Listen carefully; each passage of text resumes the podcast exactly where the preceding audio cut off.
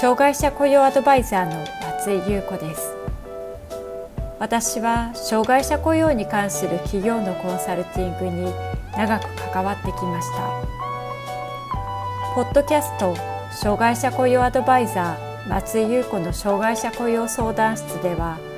障害者雇用に関する質問に対してその問題解決や新たな視点をお伝えしていく番組です。企業での障害者雇用が進んで働きたいと願っている障害者の方が一人でも多く働けるようになればと願っていますそれでは本編のスタートです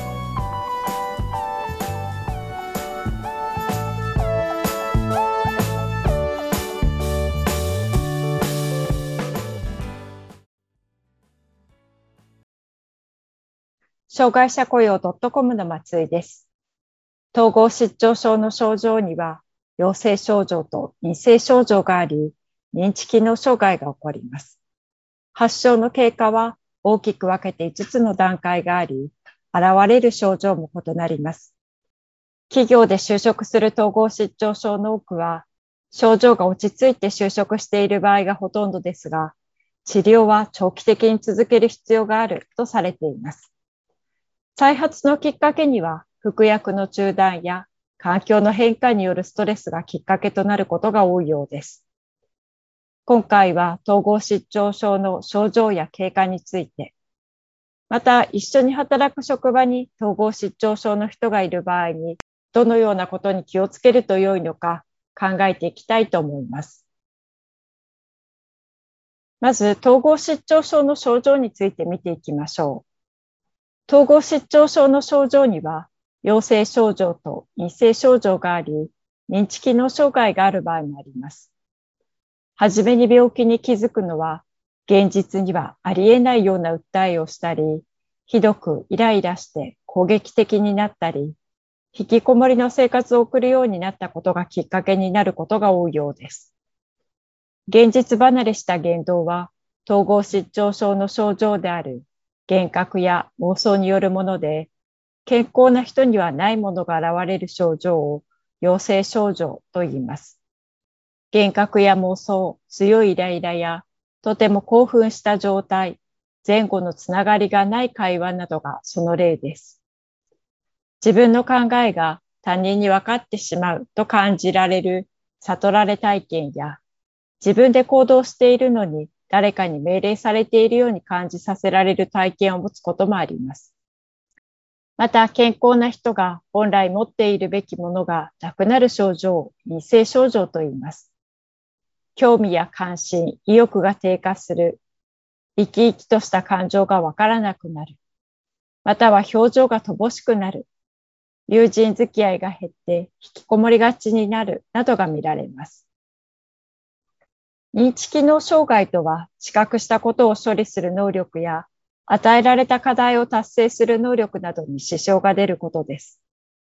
知能や機能の低下が見られたり、認知機能障害があると、自立した日常生活や仕事、学校生活にも影響が出ることがあります。また外部からの刺激を受け止める機能に障害が起こることもあります。音や色彩の刺激に敏感になったり、逆にひどく鈍感になったりするのは、聴覚や知覚を通していた情報を脳内で処理する機能に支障が出ているためだと考えられます。統合失調症の主な症状としては次のようなものが見られます。陽性症状は幻覚、妄想、強いイライラ、興奮、つながりのない会話、このようなものです。陰性症状としては、表情が乏しい、意欲が低下する、思考内容が乏しい、引きこもるなどです。認知機能障害としては、知能、記憶力の低下、実行機能の障害、感情情報処理の障害などが見られます。統合失調症の診断基準について見ていきます。統合失調症の診断は、診断基準をベースに行われます。診断基準としては、WHO の国際疾病分類である CDI-10 と米国精神医学会の DSM-5 の2つが主に使われています。これらの診断基準では、統合失調症に見られる症状を記述した診断項目を多数挙げて、それらに当てはまる項目がいくつあるかによって決められるようになっています。DSM-5 の診断基準では、陽性症状、幻覚や妄想や陰性症状、感情がない、意欲の低下などが見られ、社会的、職業的機能の低下した状態が持続する場合に、統合失調症が疑われます。特徴的な症状について見ていきましょう。まず、次のような症状の2つ以上が1ヶ月間ほとんどいつも存在するという特徴が見られます。妄想、幻覚、まとまりのない発語、ひどくまとまりがなく緊張している行動、陰性症状、また社会的、職業的機能の低下が見られます。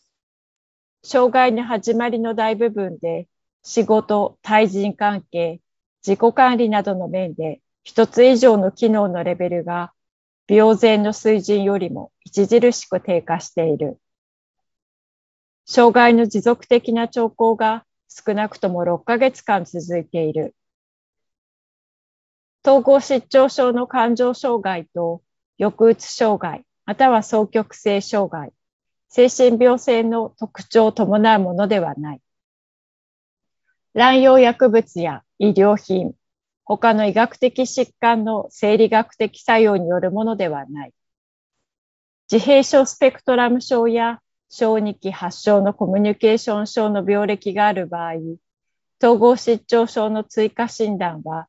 顕著な幻覚や妄想がその他の統合失調症の診断必須症状に加えて1ヶ月以上続いている。統合失調症の経過時期について見ていきます。統合失調症の経過は前駆期、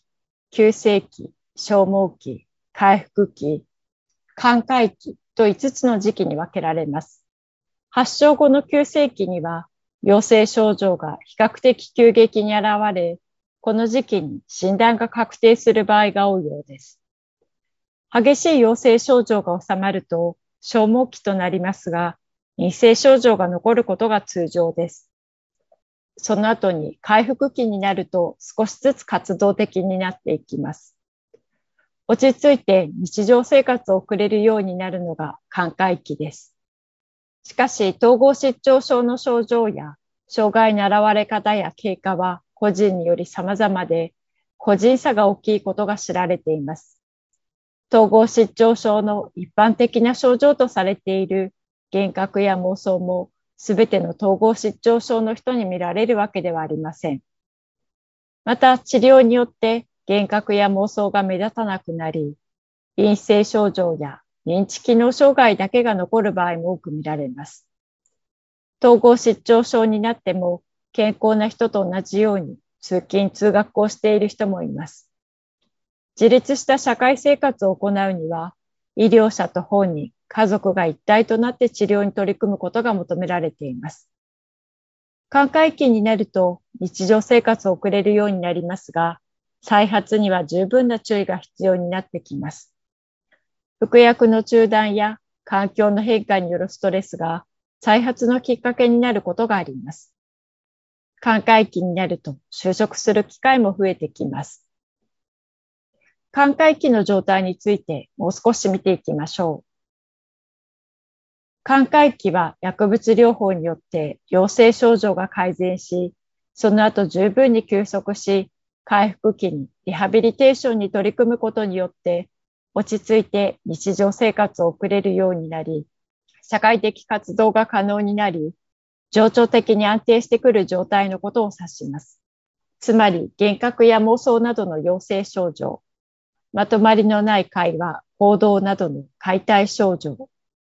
感覚ドンマ、自閉、意欲低下などの陰性症状の重症度がいずれも軽くなったり、なくなったりした状態であり、このような状態が6ヶ月以上続いている場合になります。しかし、完治ではなく、寛解という言葉を使うのは、普通に日常生活が送れるようになっても、多くの場合は陰性症状や認知機能障害がある程度残り、病気になる前と同じ状態にまでは戻らないからです。また一旦回復しても再発率が高く、継続的な治療が必要なことがあります。薬をどのぐらいの期間服用することによって再発の危険がなくなるのかという確かなデータはまだありません。精神症状が一回出た後、順調に回復して寛解状態になった後でも治療は長期的に続ける必要があります。寛解期になって良い状態で日常生活が送れるようになると、長期間薬を服用し続けることの不安が出てくることが多いようです。処方される薬の量が減ってくると、こんなに少しの量でうまくやっているので、服用しなくても大丈夫なのではという考えが出てくるようです。そしてだんだん病院から足が遠のくようになり、その後自己判断で服薬を中断する場合も見られます。服薬を中断してすぐに症状が現れることはあまりなく、しばらくは良い状態が続くので大丈夫だと思いがちですが、服薬を中断して再発しない人は全体の10%に満たないと言われています。再発は服薬中断してから半年ぐらい経ってから起こることが多く、長いと2、3年後という場合もあるようです。再発のきっかけになりやすいのは、職場や家庭などの環境の変化や友人関係、恋愛問題からのストレスです。職場だけではなく、家族からのプレッシャーも大きなストレスになります。周囲にもわかる症状としては、不眠など睡眠リズムの変化やイライラしたり落ち込んだりしている様子が見られます。また表情が穏やかな顔つきから硬いものになります。このような状況が見られる場合には、主治医にどんな状態かを伝え、薬を調整したり、心身の疲れを取ったりするようにします。プレッシャーになるものがある場合には、その負担を軽くすることが必要です。統合失調症が再発すると、もう一度急性期、消耗期、回復期、寛解期を取らなければならなくなるので、再発の症状や傾向が見られた場合には、早めに対処することが必要です。まとめです。統合失調症の症状や経過について見てきました。統合失調症の症状には、陽性症状と陰性症状があり、認知機能障害が見られます。発症の経過には大きく分けて5つの段階があり、現れる症状も異なります。企業で就職する統合失調症の方の多くは、症状が落ち着いている寛解期の時期が多いと思われますが、治療は長期的に続けていく必要があるとされています。また、普通に日常生活が送れるようになっても、多くの場合は陰性症状や認知機能障害がある程度残り、病気になる前と同じ状態にまでは戻らないと言われています。再発のきっかけには、服薬の中断や環境の変化によるストレスがきっかけとなることが多いようです。疲れた時には早めに休養させることが大切です。障害者雇用にすぐに役立つ3つの動画をプレゼントしています。動画を見ると次の課題の対応策がわかります。障害者の業務を切り出すための視点、社内で障害者雇用の理解を得るために必要な事例、障害者雇用、人事部と現場の部署で円滑に進めるための役割分担。関心がある方は下の概要欄からご覧ください。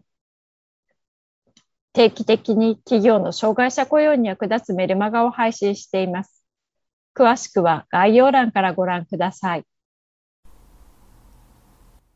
障害者雇用相談室ではあなたの会社の障害者雇用に関する相談を受け付けています。こんなことが聞きたいというテーマや内容がありましたら障害者雇用 .com のホームページにあるアドレスへお寄せください。お待ちしております。